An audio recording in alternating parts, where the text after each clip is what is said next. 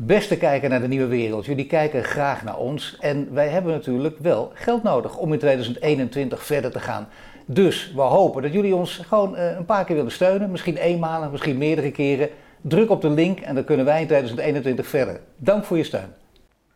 Welkom bij de Nieuwe Wereld, gesprek in een tijd van veranderingen. Mijn naam is Paul van Dient en ik ga praten met Hans van Telling, hij is retail-expert en geograaf.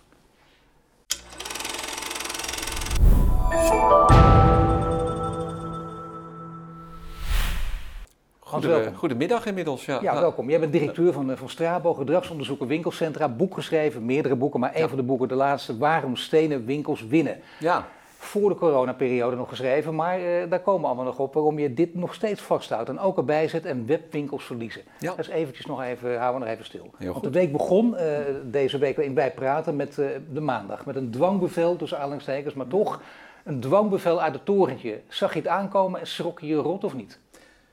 Ik, ik, ik, zag het al een paar dagen aankomen. Ik ben natuurlijk een nieuwsjunkie, dat zou ja. jij ook, uh, ook zijn. Dus het, het, verraste mij niet.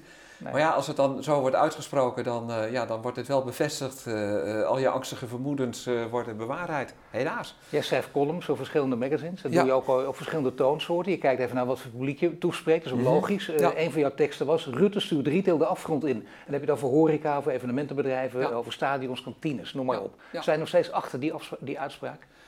Uh, ja, in feite wel, want um, uh, Rutte vertegenwoordigt een liberale partij. Hij is in feite de erfopvolger van uh, de, de, schrijver van onze grondwet, Torbekke. Maar ja, dit is eigenlijk het meest onliberale kabinet ooit. En ik denk ook dat, dat Rutte geen liberaal meer is, om het zo maar uit te drukken.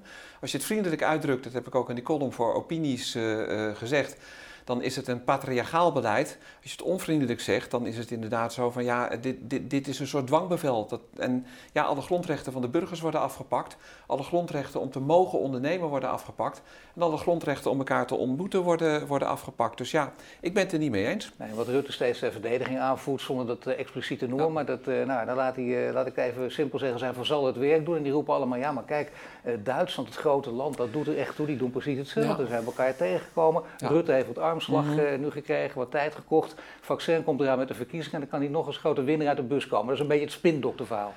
Ik weet niet of dat zo is. Ik denk dat, uh, dat Rutte ervan overtuigd is dat hij het juiste doet. Dus ik, uh, ik ga hem ook nergens van beschuldigen dat hij bewust onze afgrond in uh, duwt. Maar het is wel het effect. Ik denk dat er een veel beter beleid kan, gevoerd kan worden. Een stuk minder disproportioneel qua maatregelen dan, dan nu. Nou, en als je wilt, dan ga ik dat nu uitleggen. Of misschien heb je daar nog vragen over. Nee, maar eerst zei je natuurlijk dat we dat graag doen. Maar het mm -hmm. gaat natuurlijk om dat, uh, of het bewust of niet van, van Rutte. Het gaat er meer om dat dit is, dit is wel de verdedigingslijn. Hè? Ik bedoel, we, we, we, krijgen te weinig transparantie. Dus ja, we gaan speculeren. Want wat doe je nou precies? Het leidde zelfs tot een brief van de economen Barbara Baars, Bas ja. Jacobs en Koen Teulings. Mm -hmm. Deze lockdown is disproportioneel in NRC, waardoor het een beetje salonveeg ook werd gemaakt. Deze ja. mensen staan er ook achter. Ja. Werd aan deze tafel zo lang geroepen en door jou werd ook al lang geroepen. Want inderdaad, nu kun jij jouw verhaal vertellen op basis van ook wat zij zeggen. Ja, nou dat is prima. Ik ben het volledig eens met deze top-economen. Ja. Dat mogen duidelijk zijn. En er wordt steeds meer een, een, front in de goede zin van het woord gevormd van rationeel uh, nadenkende mensen. Die inderdaad veel betere voorstellen hebben om uh, uit deze crisis te kunnen komen met minder overlijdens, om het zo maar uit te drukken. Want um, ja, ik heb heel veel geschreven. Nou, ik ben natuurlijk geograaf, maar ik ben in eerste instantie gewoon retailonderzoeker. Nou, in maart uh, was ik ook uh, aangenaam, onaangenaam verrast door de lockdown. Al zag ik die toen wel een beetje aankomen. Ik ben heel veel gaan schrijven, ben me heel veel gaan verdiepen ook in dit onderwerp. Net, net als bijvoorbeeld Maurice de Hond is ook sociaal geograaf als ik. Dus ja, wij zijn van de cijfers, wij zijn van de verspreidingspatronen. En heel snel kwam je erachter dat um, dit virus lang niet zo schadelijk is als men gedacht had. In het begin had het men bijna over een soort ebola, dat 30 of 50 procent van de mensen zou overlijden. Nou, later werd het al bijgesteld tot 3,4 procent van de mensen. Dat zei de WHO, de World Health Organization. Maar tegenwoordig zegt de World Health Organization, en dat wisten we eigenlijk al maanden, maar sinds anderhalve maand uh, brengen zij het ook naar buiten, is het sterftepercentage, de IFR, Infection Mortality Rate, is 0,23 procent. Nou, dat is heel naar voor die 0,23 procent, want het is altijd iemands moeder of grootmoeder of grootvader of vader, dus het is verschrikkelijk. Maar als je weet dat het sterftepercentage van een zware griepvolf, die twee jaar terug, die van 2018, ongeveer 0,15 is. Als je weet dat de zware griepgolven in 1968 en in 1958, dan heb je het over de Hongkong-griep. Nou, ik heb het allemaal niet, uh, niet meegemaakt. Nou, die van 68 wel, maar toen was ik één. Maar goed, um, dan kom je inderdaad ook op tussen de 0,2 en 0,3 procent uit. Dus ja, dit virus is vergelijkbaar met een heel naar en zwaar griepvirus. Maar het geeft geen enkele aanleiding tot welke lockdown-maatregel dan ook. Nou, als je het over de WHO hebt, de WHO zegt nu dus ook: lockdowns die werken contraproductief, die worden niet aanbevolen. En het enige effect van de lockdown is, is dat je de epidemie een klein beetje verlengt. Een klein beetje, maar dat virus vindt toch wel zijn weg, want we besmetten elkaar allemaal thuis, hè, laat ik het maar zo zeggen. Je verlengt, het, eh, je verlengt het alleen maar. En dat betekent als je de epidemie verlengt, dat de kans groter is dat de, eh, de, de groep ouderen en zwakkeren ook besmet eh, raakt. En daarom dus, pleiten, daarom pleiten deze drie economen voor risicogestuurd beleid. Ze zeggen ouderen beter mhm. en intensiever beschermen. Overige groepen kunnen daardoor meer vrijheid hebben. Dan heb je toch weer een andere situatie. Zij sluiten aan bij de Great Barrington Group. Nou, dat zijn drie top-epidemiologen op wereldniveau, van Oxford, van Stanford, uh, van Harvard. Mevrouw Gupta zat bijvoorbeeld, meneer Battagaria, meneer Kulters, dat is dan een Zweedse meneer. En zij zeggen eigenlijk al sinds april, toen ben ik ze ook zo gaan volgen, maar in oktober is dat dan officieel met een declaratie naar buiten gekomen, uh, dat, zij, dat er gefocust moet worden op focus protection. Nou, focus protection, dat is inderdaad die, risicogerichte aansturing, zoals die economen dat zeggen. Mensen van 70 plus dat is eigenlijk de doelgroep van het virus, zeker in combinatie met bijvoorbeeld overgewicht. Nou, onze uh, moeders, grootmoeders, grootvaders, die moeten we inderdaad beschermen. Maar dat betekent niet dat we ze moeten opsluiten. Dat is namelijk in het voorjaar wel gebeurd. Nee, juist niet. Ze moeten zoveel mogelijk de straat op. Buiten kun je geen virus uh, oplopen. Dat kan vrijwel niet. Dat zegt niet alleen Maurice de Hond, dat zegt ook de WHO. Dus zoveel mogelijk buiten. Nou, gewone mondkapjes hebben geen of weinig nut. Uh, maar uh, als je de, inderdaad oudere mensen gaat bezoeken, bijvoorbeeld je ouders, dan moet je dus een medisch mondkapje dragen, want dat heeft dus wel nut. Wees voorzichtig, ook al wil je heel graag je grootmoeder knuffelen, wees voorzichtig met knuffelen. Maar tegelijkertijd, als grootmoeder zegt, doe dat dan maar, dan zou ik zeggen, doe dat dan ook maar. En ga alleen je grootmoeder niet bezoeken als jij symptomen uh, vertoont van een griepvirus of een verkoudheidsvirus of wat dan ook. Dan zou het kunnen zijn dat, je, dit is Hans de medicus, viroloog, je hebt erin maar laten we nou praten over dingen waar je echt veel verstand van hebt. Namelijk uh, uh, alles wat met, met, met geografie en met horeca te maken heeft en met retail te maken heeft. En dan één ding eruit pikken. Mm. Want je noemde net de belangrijke epidemiologen. Ja. Epidemiologen. Ja, moeilijk woord. Ja. woord. En er zat er eentje in Nieuwsuur. En die zei, en ik, ik weet niet of bij jou gebeurde, ik kreeg toen van ik heb veel vriendondernemers uh, nog wat appjes binnen. Letterlijk, sluiting retail is een symbolische actie. Ja, ik heb dat ook meteen op Twitter toen gezet. Ja. Ik weet niet hoeveel honderden reacties er erop gehad. Uh, enigszins cynisch natuurlijk. Zo van ja, het is een symbolische actie. Het is eigenlijk alleen maar om mensen een lesje te leren. Nou ja, dat is dus eigenlijk gewoon schandalig, want je zet een hele sector aan de kant. En dit, inderdaad, wat je zegt, hier heb ik verstand van. En ik citeerde slechts andere epidemiologen, dat mogen duidelijk zijn. Niet die onze, maar die andere. Maar uh, hier heb ik verstand van, ja, als je de hele retail zeg maar kapot maakt. En de horeca, die heb je al grotendeels kapot gemaakt. En de hele evenementenbranche heb je ook kapot gemaakt. Dan maak je dus ook gewoon de overheid stuk. Want er komen geen belastinginkomsten meer binnen. Als de overheid ook failliet gaat, dan is er ook geen geld meer voor gezondheidszorg. Met andere woorden, ja, dan gaan er nog veel meer mensen dood. Niet alleen aan dit coronavirus, maar ook aan allerlei andere enge ziektes.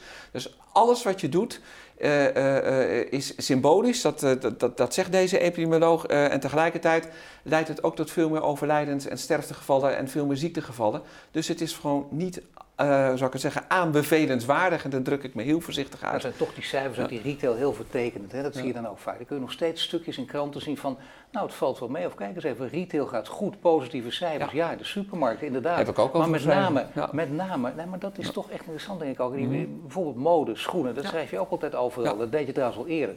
Daar komt het keihard aan natuurlijk. En met name in deze periode. Ik hoorde van bevriende eh, ondernemers mhm. in de modebranche, die zeggen, kijk eens even uh, ik had uh, gedacht Q4, het laatste kwartaal, uh, af te sluiten met min 38. Nou, dat, dat, is, dat is heel slecht, dat is heel ja. erg, maar dat was overheen te komen. Maar nu, door deze actie, uitgerekend in deze tijd, is min 87. Ja. Nee, min 87. Oké, okay. nou dat is nee, nog erger dan ik dacht. Dat is extreem. Dat nou. zijn de cijfers die ik echt gezien heb. Dus dat, en die kan ik ook hard maken, dus dat, dat is echt stevig.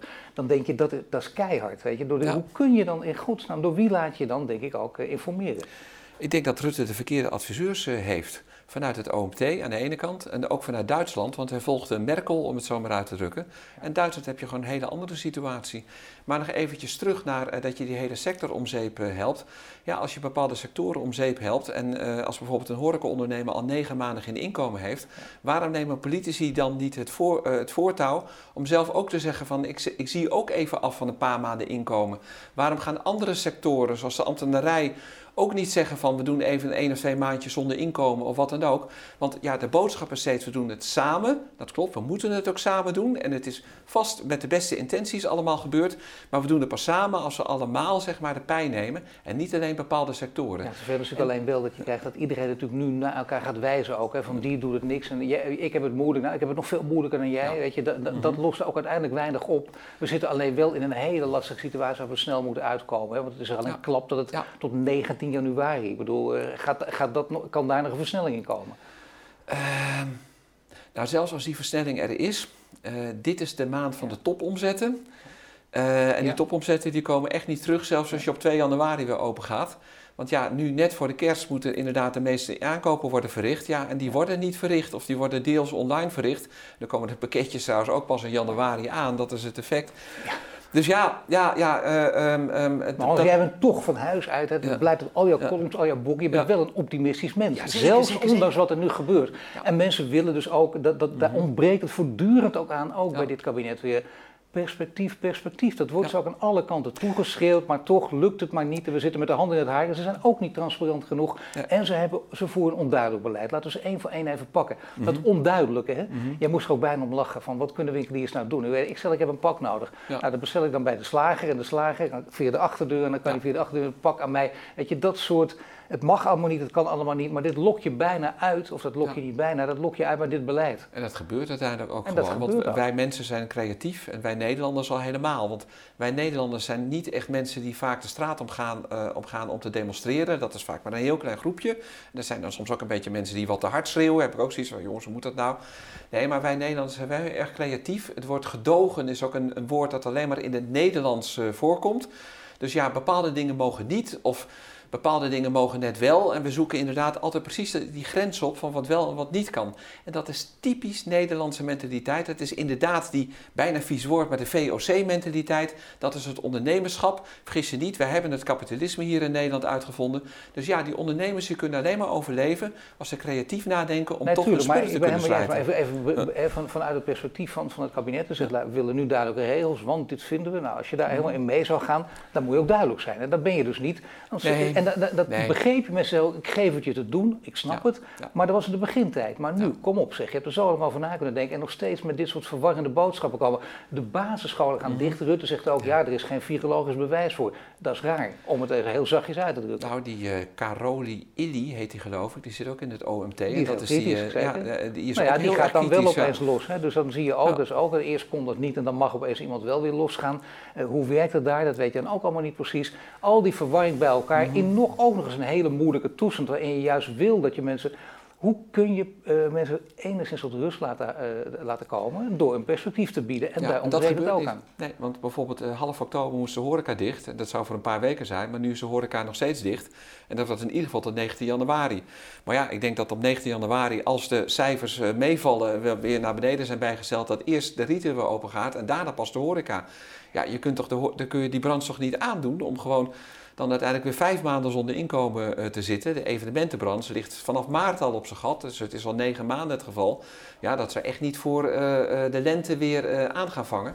Maar nee, tegelijkertijd, ik ben wel optimistisch. Is het gaat over gezondheid, dat mag je zo graag ja. zelfs. Het gaat over ja. gezondheid en economie samen en we moeten niet voor het een of het andere, het gaat allebei. Dus ja. probeer het samen te brengen. Die boodschap drong niet door in het begin, dat was ook een extreme situatie. Ze hadden het niet zien aankomen, zeggen ze. Maar nu, en dat weten ze ook niet, ook gek trouwens, want ja. heel veel deskundigen zeggen, had je wel aan kunnen zien komen als je ja. goed had geluisterd. Maar toch, dat vergeven ze nog, mm -hmm. maar dan nu. Dan nu is het raar. We zijn zoveel verder en het lukt maar niet. Maar goed, jij blijft optimistisch, Hans, en dat willen wij even horen, hoe dat kan. Ja, ja. Nou, ja, kijk, ik, ik, nou ja, kijk, in maart schreef ik al, uh, trouwens in maart, uh, ik, ik zag het vanaf januari wel al een beetje aankomen wel meer mensen. Zo van dat, dat, dat, dat nieuws dat, uh, dat zeg maar vanuit China naar ons toe druppelde en later dan ja. uh, Lombardije, Noord-Italië. Zo van, ik vertrouw het niet. Nou, dat bleek helaas uit te komen. Maar goed, ehm, ik schreef in maart al allerlei, uh, allerlei columns zo van... ik voorspel je dat zodra wij weer de straat op mogen... en de winkels weer open gaan en de horeca weer open gaat... dat wij gewoon weer de straat op gaan, gaan consumeren. En niet alleen producten gaan kopen, maar ook gewoon weer uh, naar de horeca gaan... een hapje eten, een drankje doen, et cetera. Want het zit in de mens. En dat zag je dus ook gewoon aan het eind van de lente gewoon weer komen. Dus al mijn voorspellingen kwamen uit. Sterker nog, de retail zat in de lift. Met 10% op maandbasis ten opzichte van de vergelijkbare maand, like for like noemen wij dat, in 2019. Ja, mode Behalve dan mode, schoenen en reizen.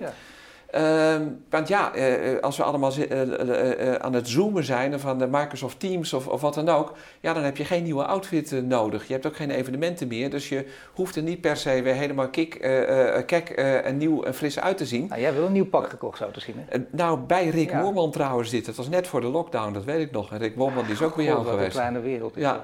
Ja, nee, dat klopt. Ja, ik heb ook uh, Rick. Goed, nou, dank je wel, Rick, als je kijkt.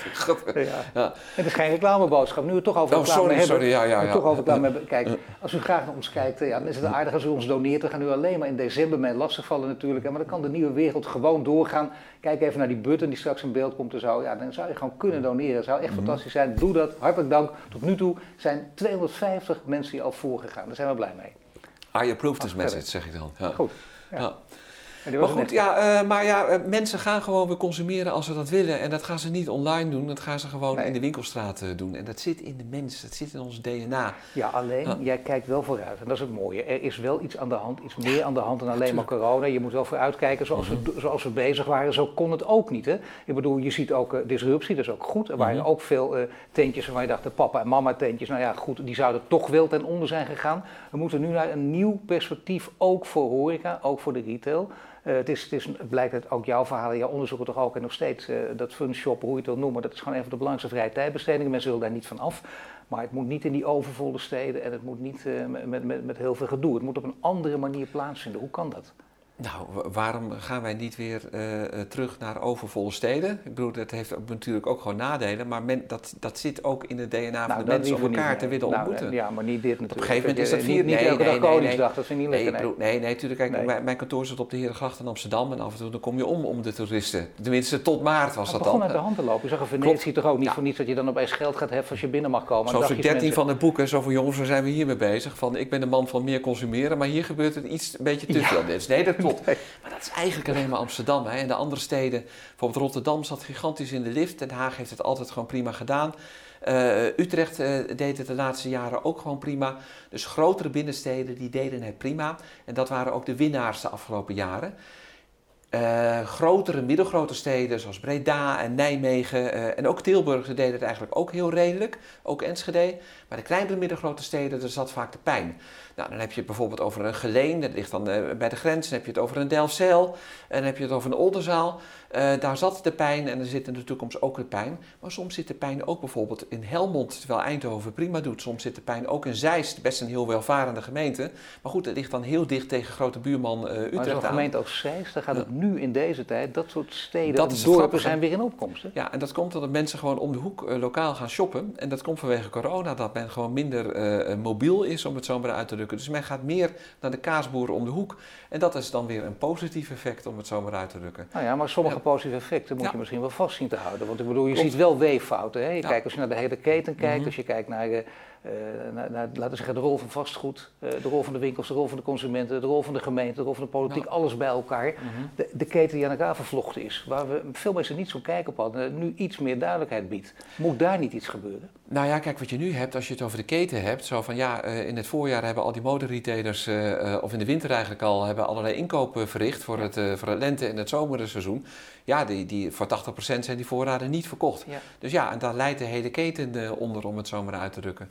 Maar normaliter is het zo dat uh, in het verleden er wel degelijk hele goede moderetailers zijn. En dan heb ik het niet alleen over de Zara's en de H&M's en de Primarks, wat je er ook verder van vindt. Dat waren en dat zijn nog steeds hele succesvolle retailers. Maar soms ook de boutique om de hoek. Er zitten heel erg goede bij en ook hele goede zelfstandige retailers. Ik noemde zojuist al de naam van meneer, goed ik zal het niet nog een keer noemen, maar waar ik dit pak heb gekocht die snappen het wel. Dus niet alleen die grote retailers, maar ook de kleinere zelfstandige retailers. En dat zijn mensen die gewoon klanten willen verwennen, welkom willen heten. Dus noods ook met een wijntje.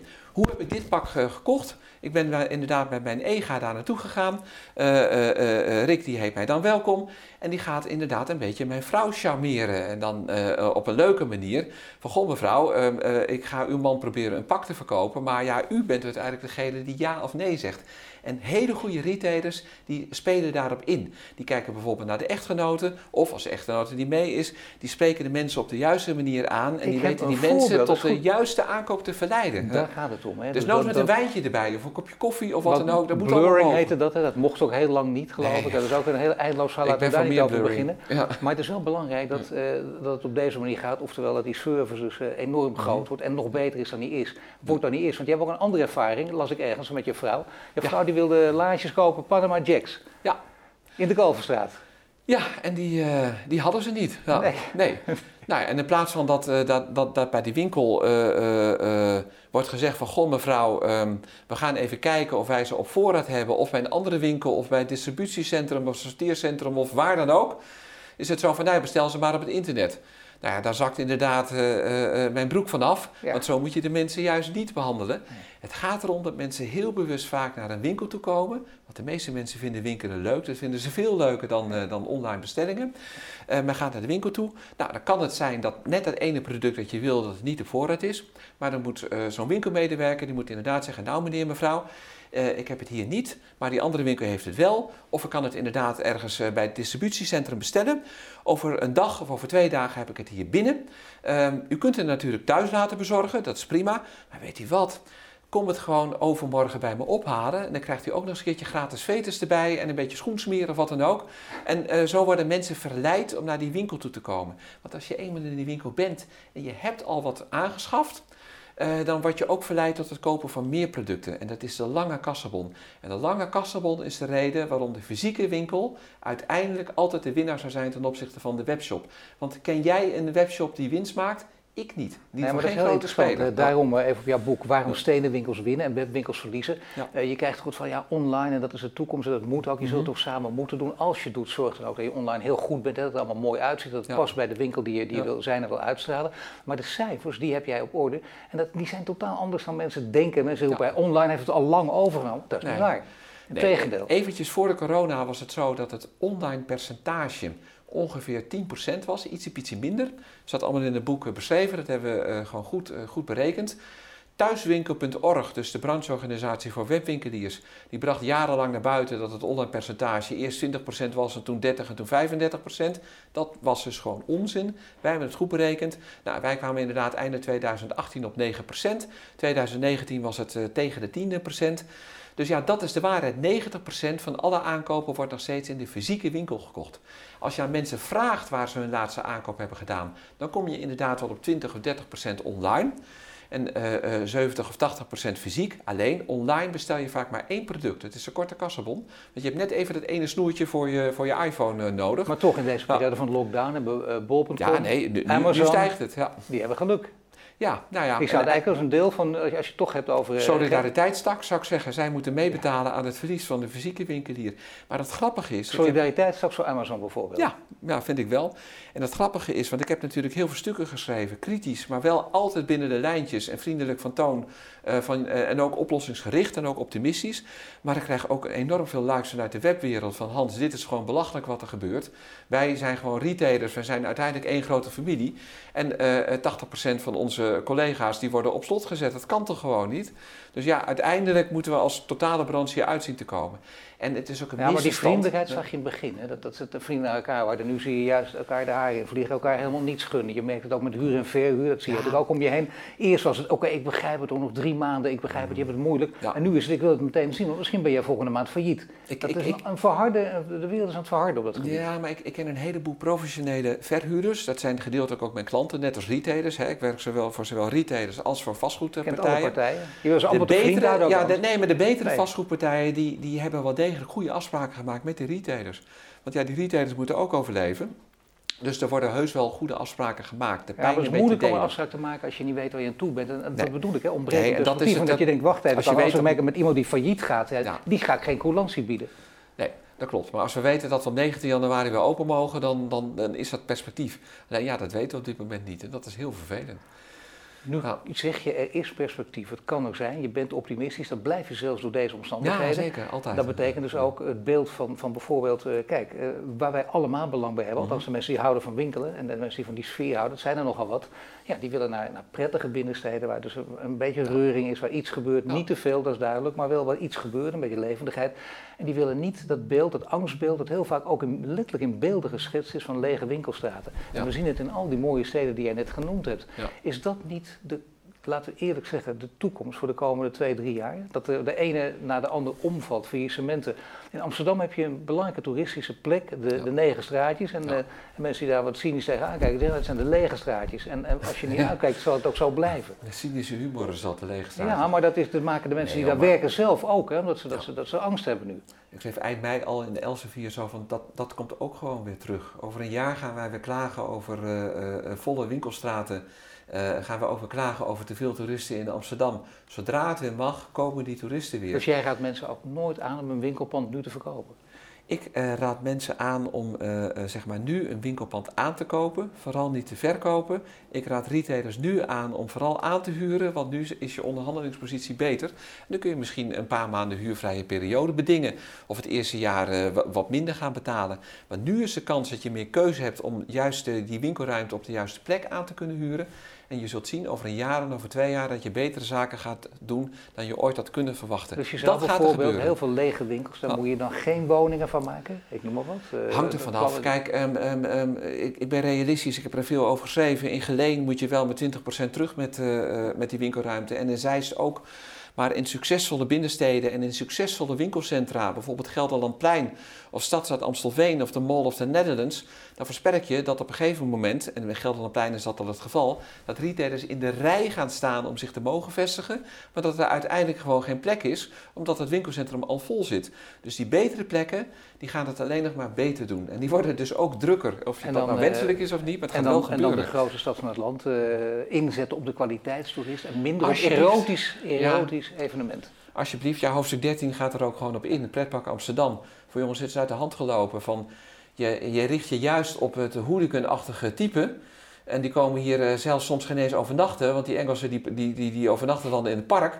Ja, dat, dat, dat is dus echt zo. En die gaan alleen maar uh, nee, een beetje, beetje chargerend. Door de brievenbussen te pissen op de dus, wallen. Een, een, beetje chargerend. Er zijn ook een heleboel goede Engelsen. Ik heb een paar hele goede Engelse vrienden. Ja, ook. Maar Tuurlijk, maar, over, over maar andere, ja, die, die rams, toeristen met die ja. J-ramstoeristen, uh, dat was de focus. Maar die, die moet je juist verlaten. Amsterdam moet een beetje meer als Wenen worden inderdaad de betere toeristen, gezinnen, uh, uh, middenklasse, misschien ook nog een beetje boven de middenklasse. En dat zijn mensen die gaan ook de betere horeca bezoeken en niet de koffieshop.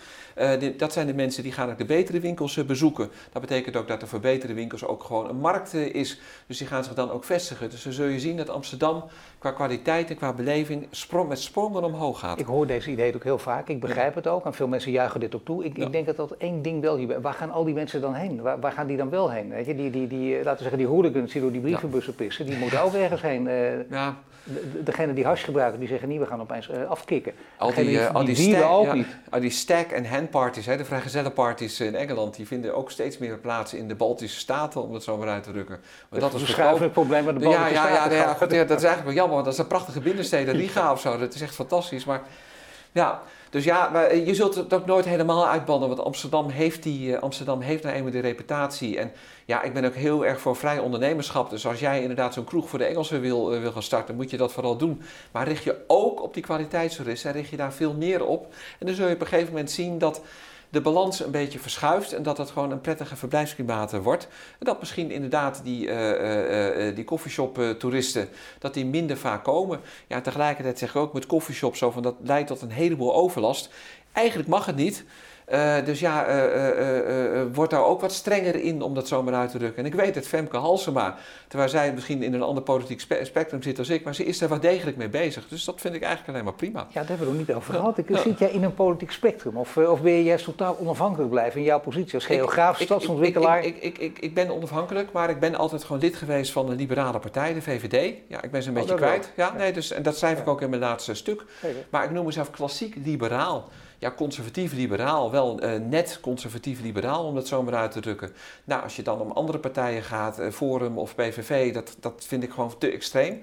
Maar ja, er zijn een heleboel mensen, ik heb dat ook onderzocht, uh, je kunt zo met 30 tot 40 zetels halen met eigenlijk een partij die de echte VVD-waarde zou uit gaan dragen. Want VVD is dat een beetje verloren, om dat zomaar En ga jij die partij oprichten of niet? Of heb je andere dingen aan je hoofd? Uh, nou, ik ben sinds ik uh, stukken schrijf, ben ik door een heleboel bewegingen uitgenodigd om daar uh, lid van te worden en om daar actief in te worden en op een verkiesbare plaats te komen. Dus ik ga dat nu nog niet doen ik, ik wil eerst mijn bedrijf, want mijn bedrijf is natuurlijk ook behoorlijk geraakt door die COVID-crisis. Mensen zeggen ook vaak, je makkelijk praten en je gaat allemaal goed. Nee, dat, dat, is nog, dat maakt je verhaal natuurlijk nog, nog waarachtiger. Dat je gewoon wel, wel degelijk uh, zelf ook de pineut bent, om er dus aan te zeggen. Maar wat, wat heb jij eraan uh, mee Wij zitten op 30% van onze reguliere omzet. Want al die consumentenonderzoeken, die passanten- en bezoekersonderzoeken in winkelcentra, maar ook op toeristische bestemmingen, Zaanse Schans deden we ook bijvoorbeeld.